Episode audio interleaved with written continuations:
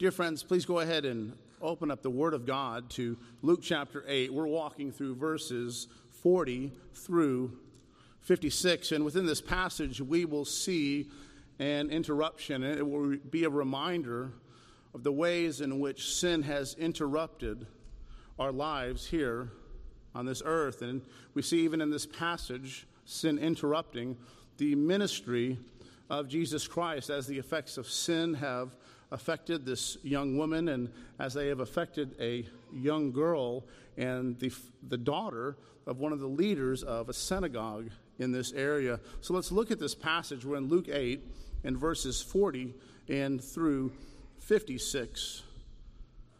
Luke writes, Now when Jesus returned, the crowd welcomed him, for they were all waiting for him. And there came a man named Jairus, who was a ruler of the synagogue.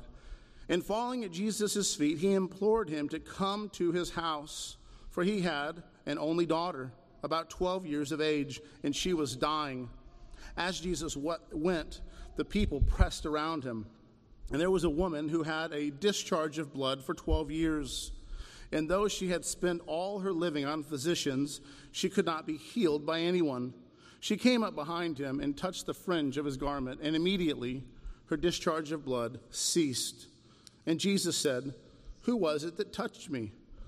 When all denied it, Peter said, Master, the crowds surround you and are pressing in on you. But Jesus said, Someone touched me, for I per- perceive that power has gone out from me. While he was still speaking, someone from the ruler's house came and said, Your daughter is dead. Do not trouble the teacher anymore. But Jesus, on hearing this, answered him, Do not fear, only believe, and she will be well. And when he came to the house, he allowed no one to enter with him, except Peter and John and James, and the father and mother of the child. And all were weeping and mourning for her. But he said, Do not weep, for she is not dead, but sleeping and they laughed at him, knowing that she was dead. But taking her by the hand, he called, saying, Child, arise. And her spirit returned, and she got up at once. And he directed that something should be given to her to eat. And her parents were amazed, but he charged them to tell no one what had happened. We see within this passage, as we see within our lives and the lives of our loved ones, the interruption of sin's consequences, the ways in which the, the consequences, the effects of sin have been disrupted in the lives of those who are made in the image of God. And this is something that was communicated through the ceremonial law. The purpose of the ceremonial law was not that you would walk through these particular religious actions and then by doing these religious actions, you would thereby have your sins forgiven before a righteous and a holy God, but rather the purpose of the ceremonial law was to emphasize and point to the reality of sin, to communicate this great redemption story this reality that sin has affected you, has affected us in all ways, has affected us in incredible, incredible ways. And we see that in the many ways in which there are rules and there are restrictions on how it is that people are to interact one with another. There are rules and res- restrictions on how it is that people are to behave at certain times in their lives. And this is communicating the idea of the effects of sin. And you see within the atonements that are there, the, the, sacrificial system that is there within the ceremonial law, the necessity of a sacrifice, the, a necessity for the consequences of sin, the sins that you uh, participate in and willingly act in, and the, sin, and the effect of sin even upon you as a person. But even within that ceremonial law, we see the insufficiency even of those sacrifices. As we've seen so many times before, that as these offerings were brought forward to that altar and they were placed upon the altar because of a sin or because of the consequences of sin or the effects of sin in that person, the altar was, the, the fire was still burning.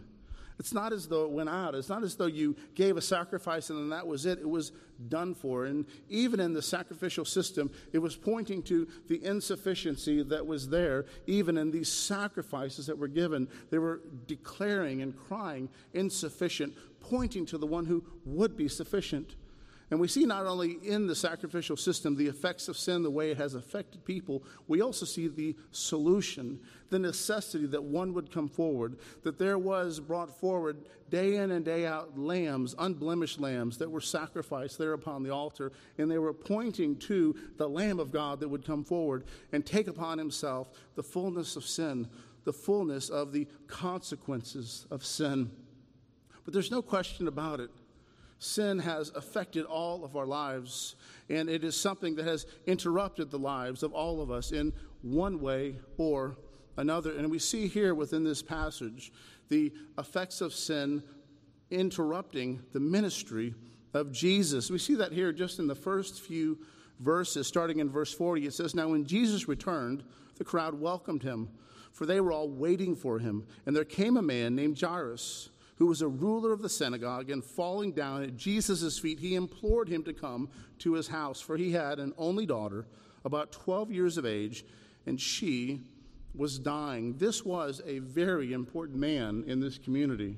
This was a ruler of the synagogue. In a, in a smaller synagogue, there would be three rulers or, or three elders, and there would generally be one who was a more prominent one or in then a larger synagogue there would be seven. And these are people who had were highly esteemed within the area highly esteemed within the culture. And for this man to come before jesus and, and get down upon his knees and, and beg him to come to his house was something of great significance.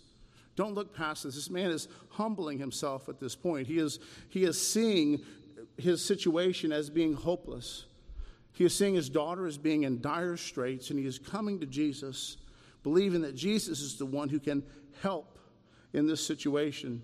And Jesus is coming from the other side of the lake after being commanded, after being asked to leave. After, remember, in the last passage we walked through, he had just freed a man of a legion of demons. He had sent that legion of demons into a herd of pigs, 2,000 of them, and they ran off a cliff and they all died.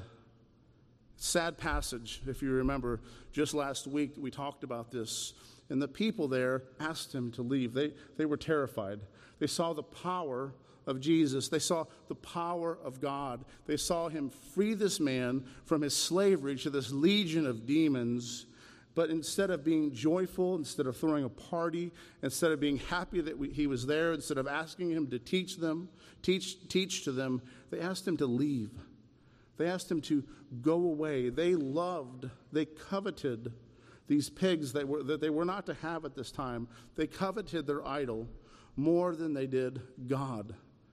That's the sad state of idolatry. And this is a people on one side of the lake. They're asking him to leave. Please leave, terrified of him. He gets to the other side, and these people are pressing upon him. This interruption comes at this point. And so we're going to see the interruption of sin at two points within this passage. And the first is the interruption of sin's consequences in life, the ways in which sin interrupts the life that we have here on earth, and the interruption, secondly, of sin in death, the consequences of sin as life is disrupted in death. And that's a reality, as you know. 100 out of 100 people die. It's a consequence that all people everywhere will face so long as Jesus tarries. Let's look at this first point the interruption of sin's consequences in life. We're going to look at this in verses 42 through 48. And it says this As Jesus went, the people pressed around him, and there was a woman who had a discharge of blood for 12 years. And though she had spent all her living on physicians, she could not be healed by anyone. She came up behind him and touched the fringe of his garment, and immediately her discharge of blood ceased. And Jesus said, Who was it that touched me? When all denied it, Peter said, Master, the crowds surround you and are pressing in on you. But Jesus said, Someone touched me, for I perceive that power has gone out from me. And when the woman saw that she was not hidden, she came trembling and falling down before him and declared in the presence of all the people why she had touched him and how she had been immediately healed. And he said to her, Daughter, your faith has made you well. Go in peace. We see here upon this woman the effects of sin within her life, consequences of sin that are in existence, that, that have come about on account of the fall. It wasn't on account of something in particular that, that she had done that led her to have this particular condition. This is a malady that she had that was a consequence of the effects of sin as a whole. And our bodies are damaged, our bodies are affected here in this life as we live, and they're affected because we are living in a fallen world. And they affected this woman, and they, they likely were affecting uh, this woman from the time that Jairus' daughter was born. It's an, it's an interesting correlation that is here. Just about the time that Jairus' daughter was born, this woman began to have this condition that she was experiencing at this time, and she came down in a state of hemorrhaging. She was, she was releasing blood in a regular way, and it's something that had affected her. And this isn't just something that was a difficulty for her. It wasn't just a malady that she had. It wasn't something that was just making her tired and lethargic as she went through her life.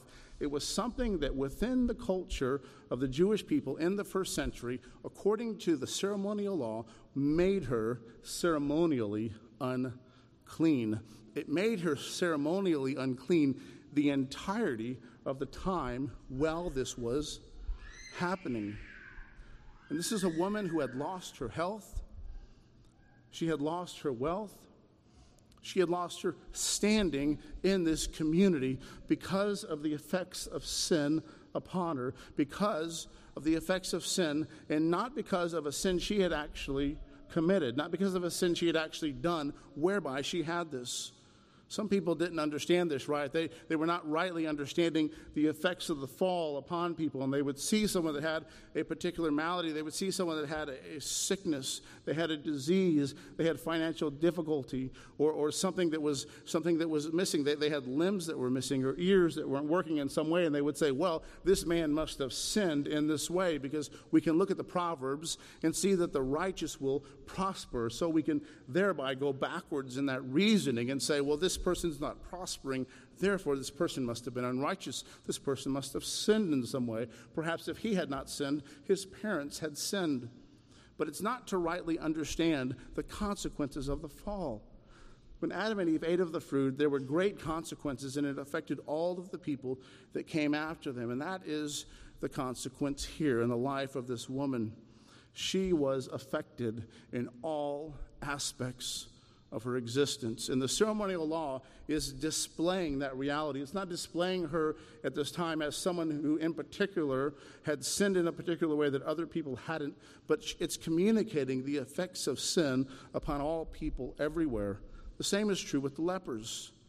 As they, you see the lepers being interacted with in the Old Testament and in the law, and how they were to keep themselves outside of the camp, and they were to keep themselves away, they were to declare themselves to be unclean so you're missing the point if in the first century you were looking at it and saying, Well, thank you, God, that I'm not like this person, that I've been righteous, that I've been holy. No, the right idea to have, the proper picture to have, would be that is a picture of me in my sin. I am outside of the camp. I am cast off. I am unclean. I am separated from God. And this is a picture that was displayed each and every day, in many other ways, even within the ceremonial law, as the people were interacting one with another. She would have been an outcast in her community. She would have been put out in many ways. She would not have been participating in the normal activities in the community. She was not allowed even to go to the temple to participate in worship as she had previously in her life because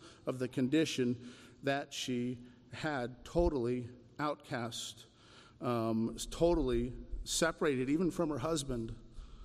sad reality there. This is a consequence even here that there was a separation between her, her and her husband that are there because of this. You can see these restrictions as you read through Leviticus chapter 15, and it walks through how it is someone is to behave, how it is they have to interact with one person and another person because of the consequences of this discharge of blood that they have.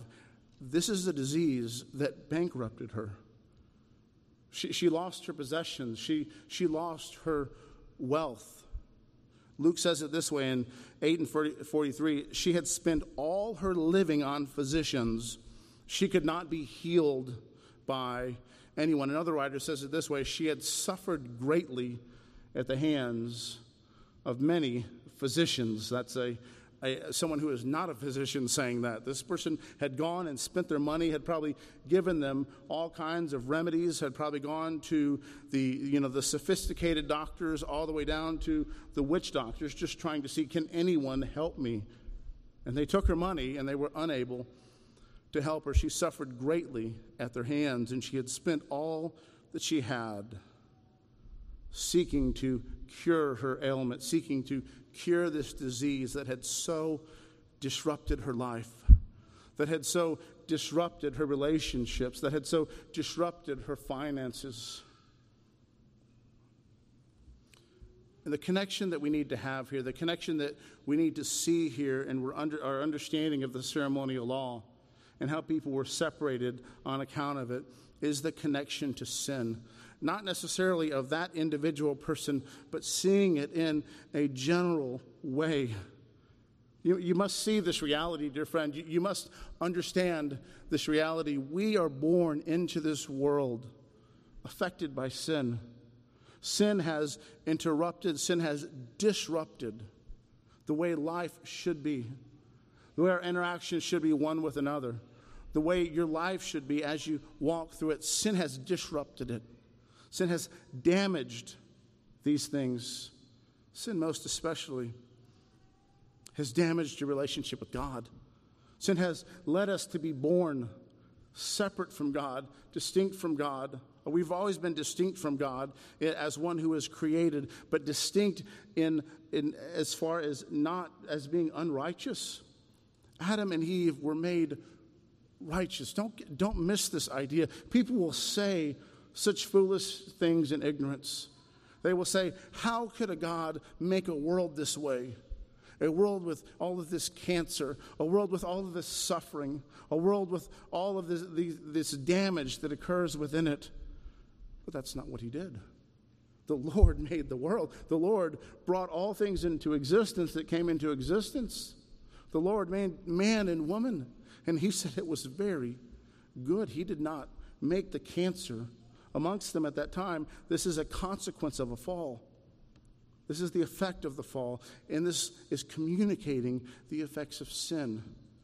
That the relationship between man and God has been damaged. The relationship between man and God has been affected. Isaiah 59 in verse 2 says, But your iniquities have made a separation between you and your God. That's the reality of our existence in coming into this world, our relationship with God has been affected. Our relationship with God has been damaged. And there's no amount of money that you can pay to heal that relationship. There's no amount of religious actions that you can go through to heal that relationship. Please see that this woman went from one doctor to another, seeking to heal this problem that she had, seeking to heal this, this damage that was done to her on account of sin. They were all hopeless. There was nothing that could be done. Please see that connection. The same is true, dear friends, with you and I in regard to our sin. There is nothing that we can do to save ourselves in our current situation through our actions there's no amount of religious deeds. There's no amount of money that you can pay. There's no amount of, of suffering that you can put yourself through. These are facades of righteousness. And the world is full of religions. The world is full of religions that are man centered, the world is full of religions that will tell you if you do these particular actions, you will heal your relationship with God. If you walk through these particular actions, you will be made in a right standing with God. If you walk through these particular actions, there will be healing in your relationship with God. But that's not how it works. This is a picture of the consequences of sin, the effects of sin. Nothing she did could help herself. And many times people at this situation in the conversation say, So what am I going to do?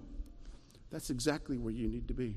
Just as this woman was so desperate, she saw no other hope. She didn't say, If only I made a little more money, I could go and pay this physician. If only I did these certain actions. They were some incredible, um, there were some incredible prescriptions that were given at this time that were just completely absurd. And the same is true if you seek in any way to heal your relationship with God apart from the finished work of Christ Jesus, it is hopeless. Sin had disrupted her relationships with others.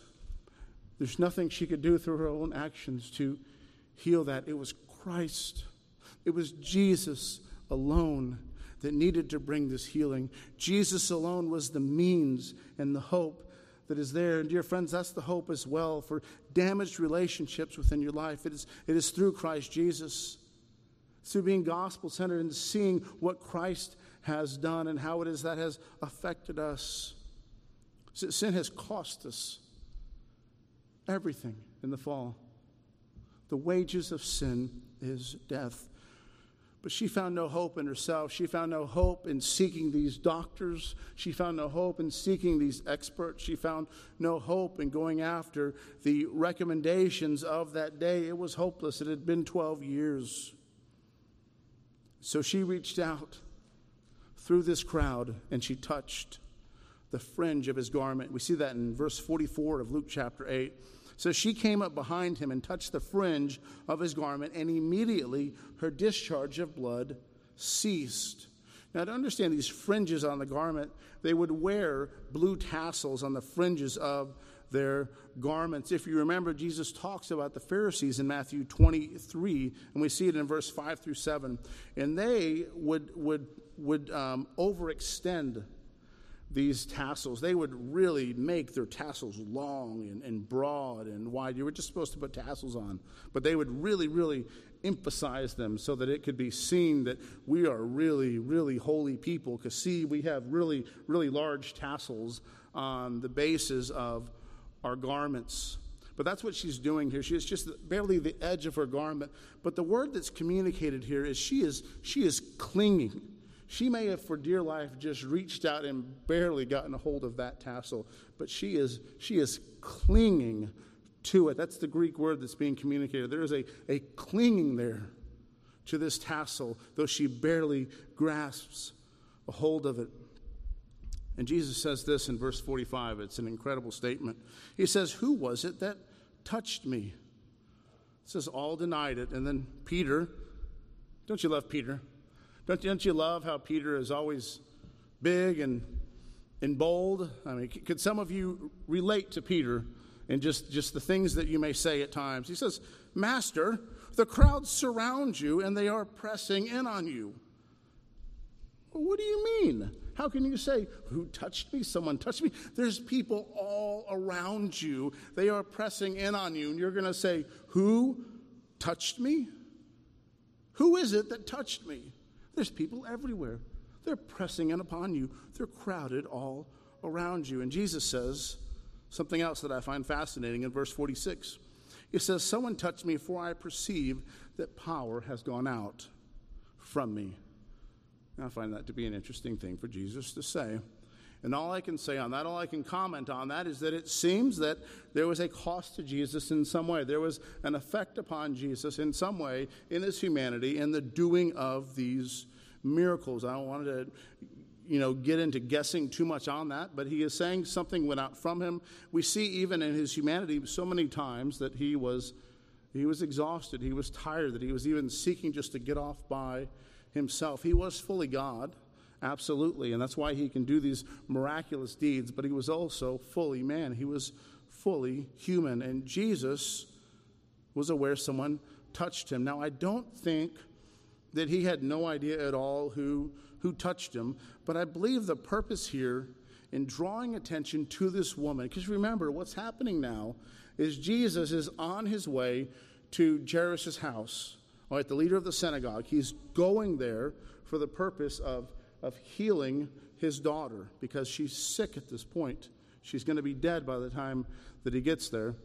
But at this point, she, she is sick, or at least that's, that's the understanding here within the, this narrative. But in the middle of this, he's interrupted by this woman who touches him.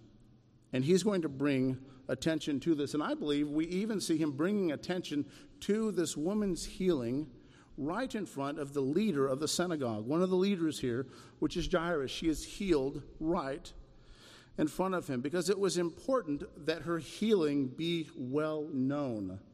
Because this was an issue that she had. She was under a, a uh, ceremonial, ceremonial uncleanliness, and it needed to be communicated to everyone that she was clean. Geldenhuys makes this point. He says, If her cure had taken place without the Savior making it known publicly, she would have had the utmost difficulty in removing from the inhabitants of the town the prejudice and scorn that she had met with for so many years. He continues, he says this For this reason, the Savior, who knew her in all her need and sorrows and understood her circumstances, makes her appear before the whole multitude to testify publicly that she has been healed.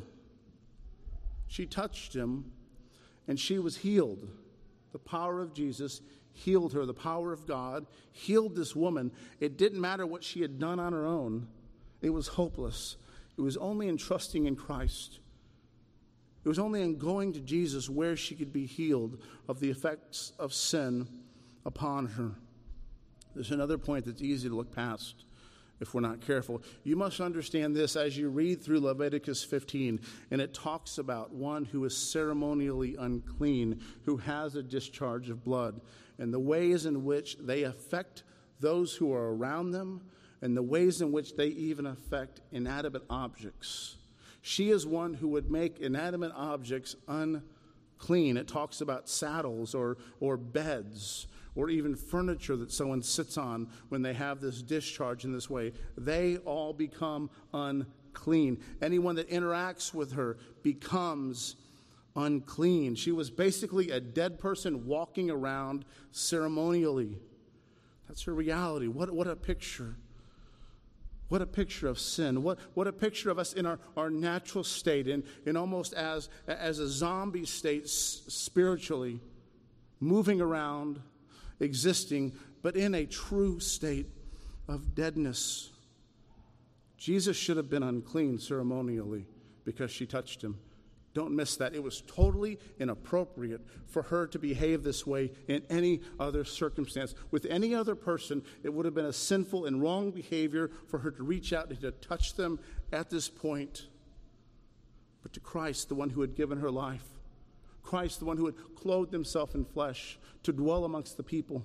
Christ, the one who had come about to, to make all things new. Christ, the one who had come about to make clean that which was unclean, to give life where there was but death. It's not the case here. Christ did not become unclean, Christ remained as he was. She was cleaned, she was made whole.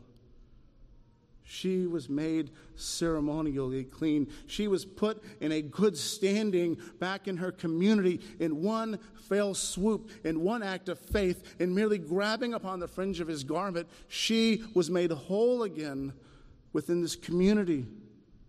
All at once, the effects were changed of this particular condition, that is. She could now go to the temple. She could now be with her husband as, as she would have normally.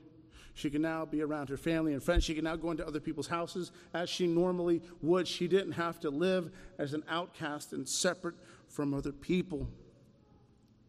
Jesus isn't unclean at this point. And we see even he's going to go on after this, and he's not going to go off to the temple and he's not going to go off and bathe and wash. No, he's going to go on to the next thing he needs to do. And he's going to raise this girl from the dead, this young woman from the dead. Is this not a picture of what Christ has done for us? What would it be if Christ took upon himself the consequences of sin and he existed then in a sinful state? May it not be. No, it cannot be. Christ was fully God and fully man. Christ is omnipotent. Christ is eternal. Christ defeated sin and death, as Paul says in 2 Corinthians 5 and verse 21 For our sake, he made him to be sin who knew no sin, so that in him we might become the righteousness of God. Do you see that picture? Christ took upon himself the consequences of sin. Our sin was imputed to Christ Jesus, and his righteousness was imputed to us, there is this beautiful book that is written by R.C. Sproul called The Priest with Dirty Clothes.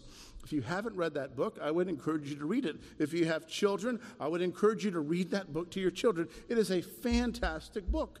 And parents, there's even notes in the back to help you go through some of the doctrine that is within that book, and even the passages of Scripture you can look at to help support that doctrine. But this idea of imputed sin and imputed righteousness is there within that book, and this idea is communicated through this story of this priest that was going forward to go and visit the king. And as he was traveling to go and to visit the king, he fell off his horse, and his clothes got dirty. They were filthy. And were he to go into the chambers of that king in filthy garments, the wrath of the king would fall upon him. It would be an offense to the king were he to go in there with his dirty clothes. And so he did what anyone would do in that situation to go and to get some soap and some water and to begin to clean the garments. And as he cleaned and cleaned and cleaned, he made it even worse. Because even his hands were filthy. Is that not a picture of us? We seek to clean our own sin. We seek to make ourselves right before God. Even our actions in seeking to clean up the mess that we have makes it even worse. As Isaiah says, all your righteous acts are like filthy rags. Like filthy rags. This is what I'm, I'm atoning, using to atone for myself. These filthy rags, Lord, please accept them. No, that is an offense. No, in the story of the priest with dirty clothes, it was necessary that he get new clothes. And the son of the king came and he gave this priest his clothes, and he took upon himself the clothes of that priest. And the priest was able to go forward and visit the king wearing the clothes of the son of the priest. Of course, he's going to be accepted into the chambers, for he is clothed as the son of the king. But when the son of the king put upon himself the clothes of this priest, these dirty clothes, they became clean again. It's a picture that we have here. Christ was not tainted by her sin, by her ceremonially, ceremonial uncleanliness. He could not be. And the same, even more so, was true with our sin as it was placed upon Christ. He defeated sin and death through his life and his death and his resurrection. And there's another doctrine I want to deal with here that we cannot just just pass over. And we're going to spend more we're spending more time on this first point than the second point in case any of you are keeping track of, of the minutes. I'm not going to spend as much time on the second point as i do on this first point. But we must not just just so quickly run past this for we have this beautiful doctrine of adoption. This picture of adoption that, that once again is so connected to our life in christ jesus so connected to the joy and life that we have by grace and through faith in Jesus Christ and what Christ has granted to us, what has been given to us. All of us born into this world were born in an alliance with the devil. We were in opposition to God. We were at enmity with God. We were not born children of God. We were not born in the family of God. We had to be adopted. And look at these words that we see here in verse 47 and 48 of Luke chapter 8. It says, And when the woman saw that she was not hidden, she came trembling and falling down before him, declared, in the presence of all the people, why she had touched him, and how she had been immediately healed. And he said to her, Daughter, your faith has made you well. Go in peace. Don't read past that. This is a very intimate term that he is using with this woman that reached out in faith and grabbed upon the fringes of his garment. He calls her daughter. This woman very easily could have been the same age as Jesus, could have been older than Jesus was at this time. He calls her daughter because she has been accepted into the family of God. She is one who had faith in Jesus not only to be saved of this ailment, to be saved of this discharge of blood that she had that had made her ceremonially unclean. She had faith in Jesus Christ to be saved of her sins. She was trusting upon him as the promised one that would come forward, the one that was promised so early in Scripture, the child of the woman that would come forward and would crush the head of the devil. She was trusting in him for that purpose. She was believing upon him for that purpose. And she has been adopted. Adopted into the family of God, a, a child of God here at this time because of her faith in Jesus Christ. Adoption is a beautiful picture that we have even in this life. Sadly, there are those that have discouraged the idea of adoption. We talked about some last week that believed in this idea of, of generational curses and whereby someone did something in the past and it would affect people generationally because of that. And I don't deny that there can be effects of things that people do in the past. We're all affected by the sin of Adam and Eve. We're all affected by things that people do before us. But this idea that we need to superstitiously be afraid to adopt because we're going to bring some generational curse into our family is absolutely absurd and it is anti Christian. It is contrary to, to the teaching of the scriptures. And I would even make this emphasis where would we be apart from the adoption into the family of God? None of us are born into the family of God. We do not baptize babies in this church because they are not a part of the new covenant. You were born into the old covenant. Certainly, you were born into that covenant as a covenant of works and do these things and you will inherit these particular blessings. Don't do these things, you will have particular curses. We're not born into the new covenant. You must be born again, as Jesus says in John 3 to Nicodemus. The only way someone gets into the family of God is through adoption. If you are a part of the family of God, you have been brought in by grace and through faith in Jesus Christ, and you were adopted into the family of God. John says this, John 1, we see this in numerous places in John's writings, but John 1 in verses 11 through 13, he came to his own. His own people did not receive him, but to all who did receive him, who believed in his name, he gave the right to become children of God who were born not of blood, nor of the will of the flesh, nor of the will of man, but of God. That is, that is the beautiful picture of adoption. And that is a picture that is shown when a family is adopting another child. They are adopting this child not to treat this child differently, but to bring this child into the family that they may experience the blessings that all of the other children within that family are experiencing. That is the idea, that is, that is the picture. And oh, that is so true in the family of God. That is so true in what Christ has given to us, the love that has been shown to us in Jesus Christ, not because of what we deserve, not because of our, our natural generation, not because of a pedigree that we have. No, the pedigree that we have, the natural generation that we were born into, leaves us in a place like this woman was, separated from God, in a place of, of uncleanliness. No, we needed Christ to act upon us, to affect us, to change us, to bring us into right standing. 1 John 3 and verses 1 through 3 says, See what kind of love the Father has given to us that we should be called children of God. And so we are. The reason why the world does not know us is that they did not know Him. Beloved, we are God's children now.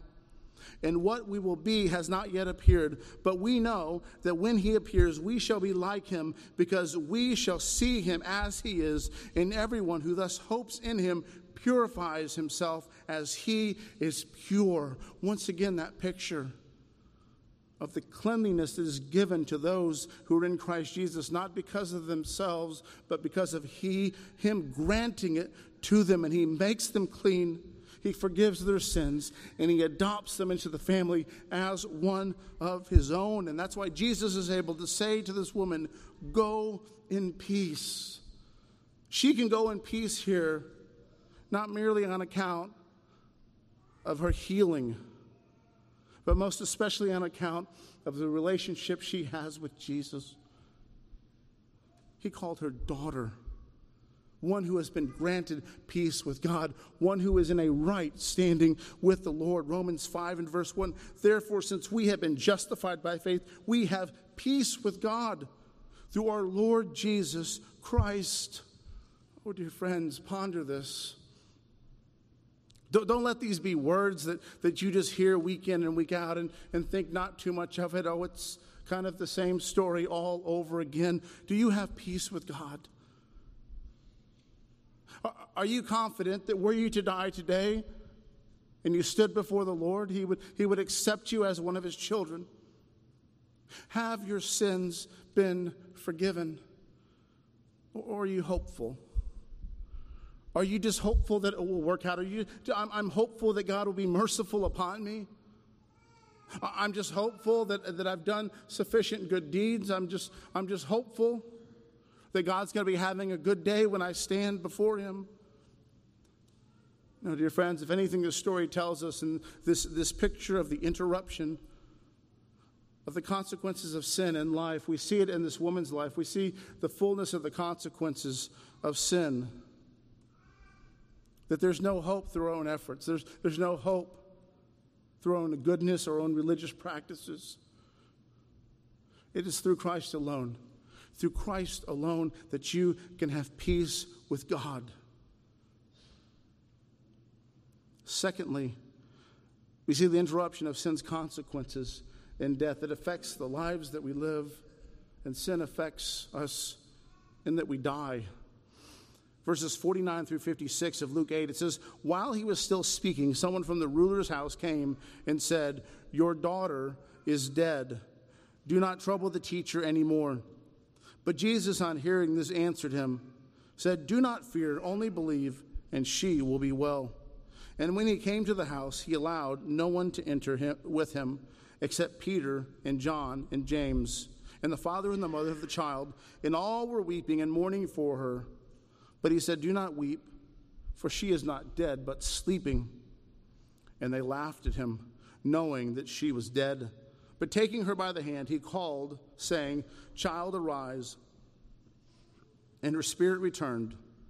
She got up at once and he directed that something should be given her to eat to her to eat and her parents were amazed but he charged them to tell no one what had happened one of the sad consequences of sin is the existence of death. That's not how god originally brought humanity into existence.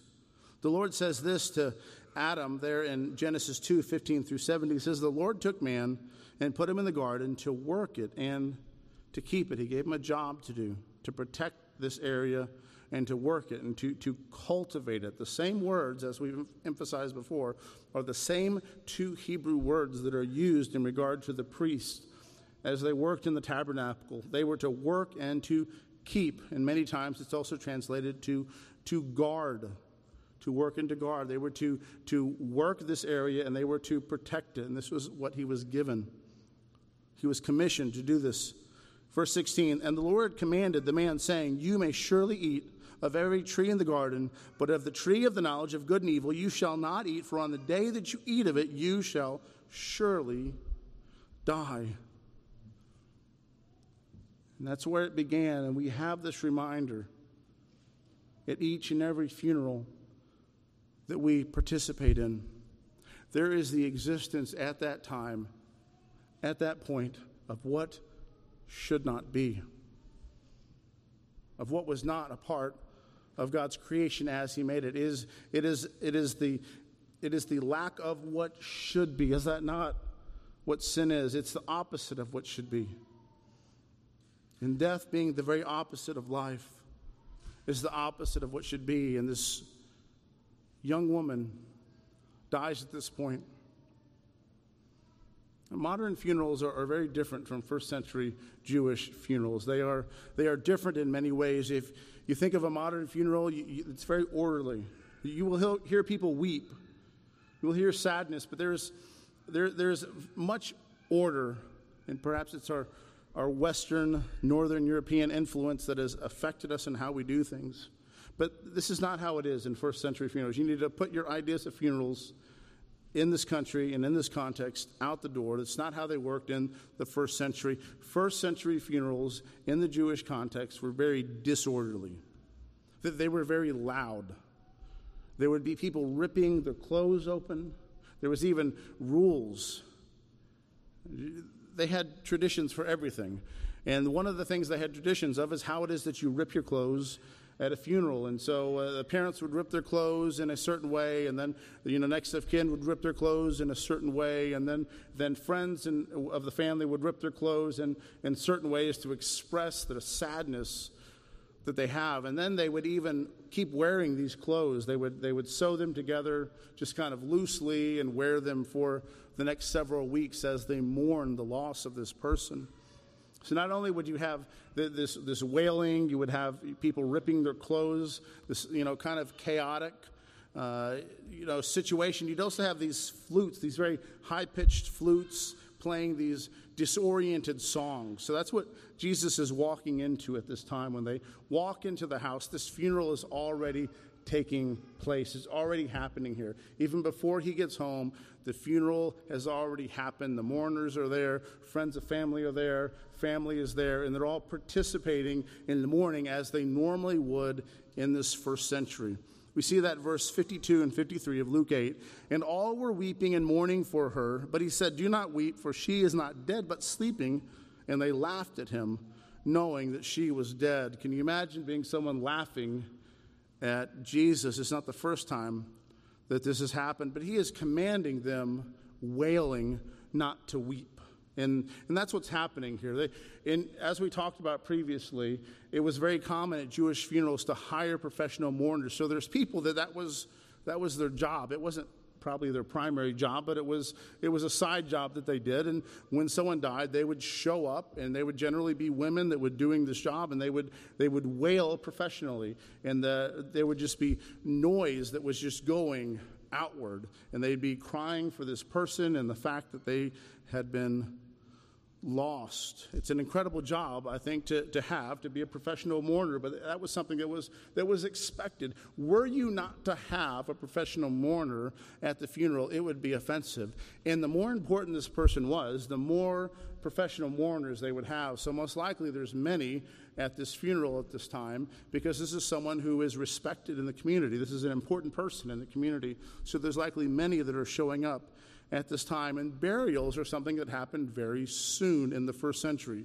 The Jews did not embalm the body. They did not um, go through, you know, many of the things that we do nowadays. When someone died, they were buried shortly after the time when they died. They were buried quickly, so the funeral would begin almost immediately from the time when the person died. It, it would even go on for days, as you see with Lazarus. It's been four days right? He, the tomb is closed up when Jesus shows up. Lazarus has been dead four days. There's still people there. There's still mourning. There's still a form of a funeral that is happening at this time. But in the middle of this, so all this chaos is going on. These flutes are playing. People are ripping their clothes. People are crying out. Professional mourners are, are doing what they do. In the middle of all this, he tells them to stop. He tells them to, to stop. He, says no more, and they, they laugh at him. They laugh at them. They, he says, Do not weep, for she is not dead, but she is sleeping. What's going on here?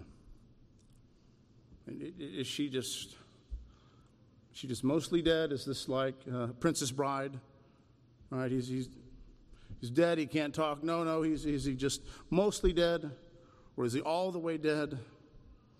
No, she was actually dead. He uses the word sleeping here because he's trying to communicate an idea. He's trying to communicate the idea that this is not the end. He wants them not to see that when someone dies, that's not the end all and be all. There is something after death, and most especially, there's something after death in connection to Jesus. If Jesus acts upon you, there's very much something after death. There's life after death. Geldenhuys makes this point. He says, On arriving at Jairus' house, the Savior commanded those who were bewailing her not to weep because she was only asleep, meaning thereby not that she was humanly speaking not dead, but that her death was not permanent and that she would again be awakened from it through his miraculous power.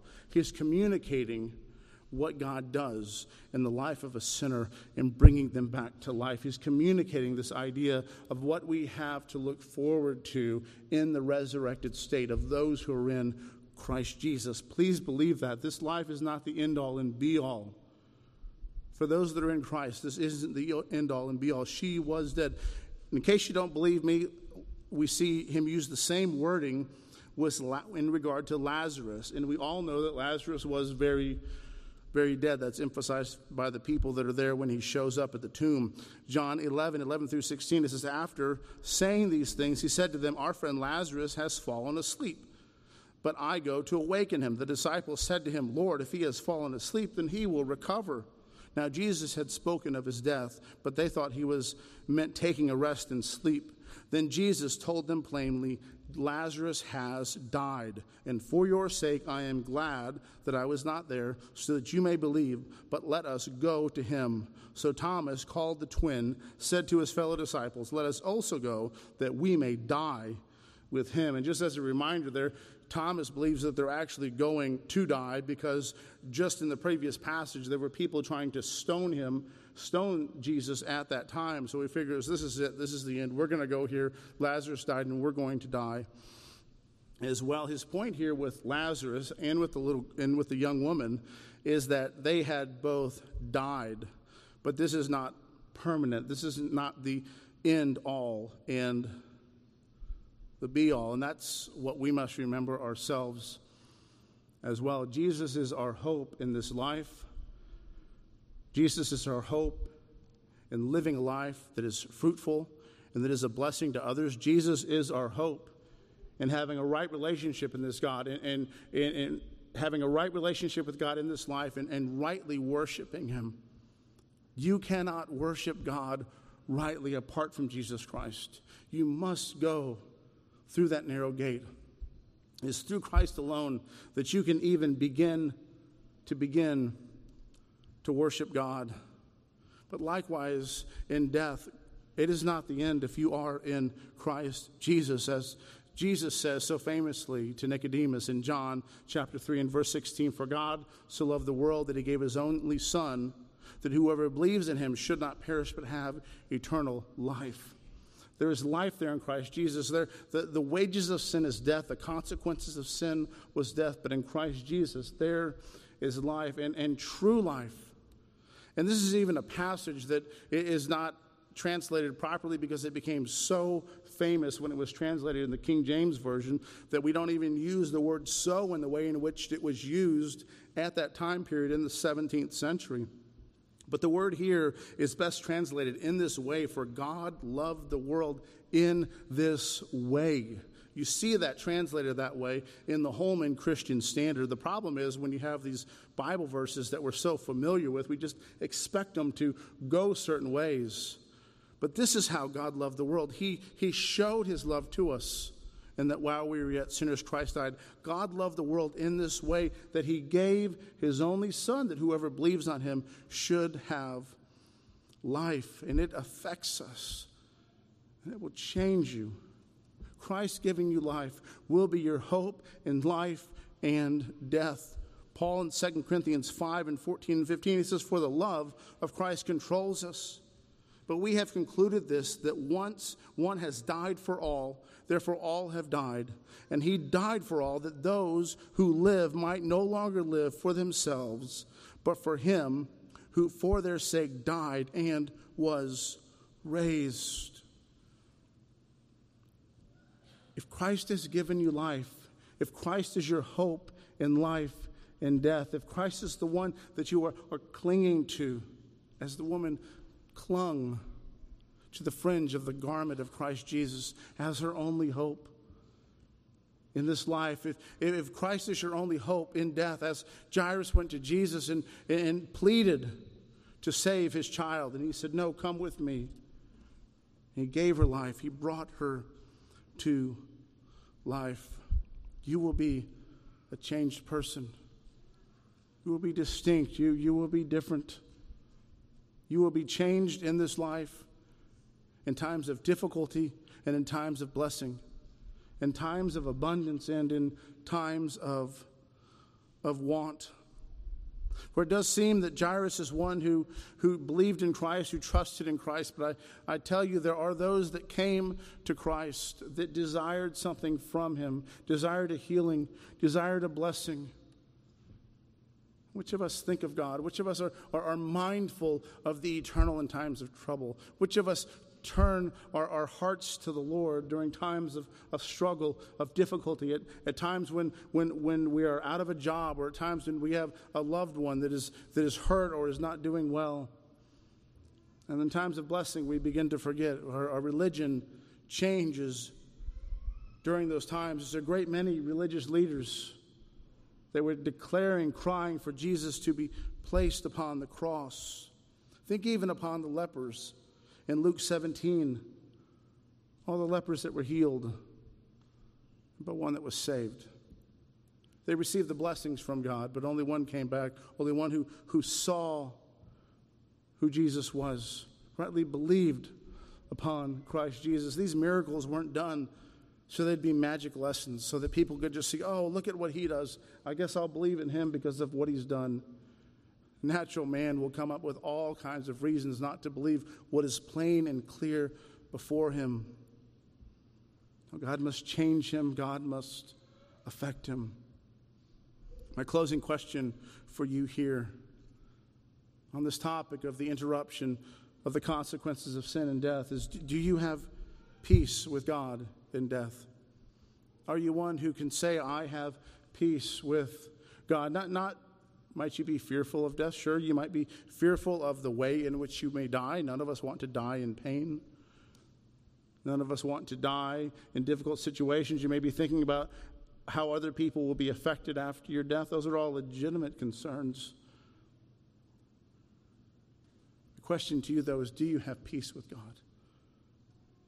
Are you one who has been made right with God? Are you one who can declare, as Paul said earlier in Romans 5 and verse 1, that you have peace with God through Jesus Christ? Are you one who has seen your sin and gone to Christ? Seen the effects of sin upon yourself, gone to Christ and clung to Christ? Have you been a changed person? Oh, dear friends, come to Christ. Christ alone. Christ alone is the solution for the consequences of sin in this life, consequences of sin and death. Christ alone is the means that God has given whereby you can have peace with God. Come to Christ alone. Cling to Him. Cling to that cross as this woman clung to the fringe of his garment, and you will be saved. You will have life, life abundantly, and life everlasting.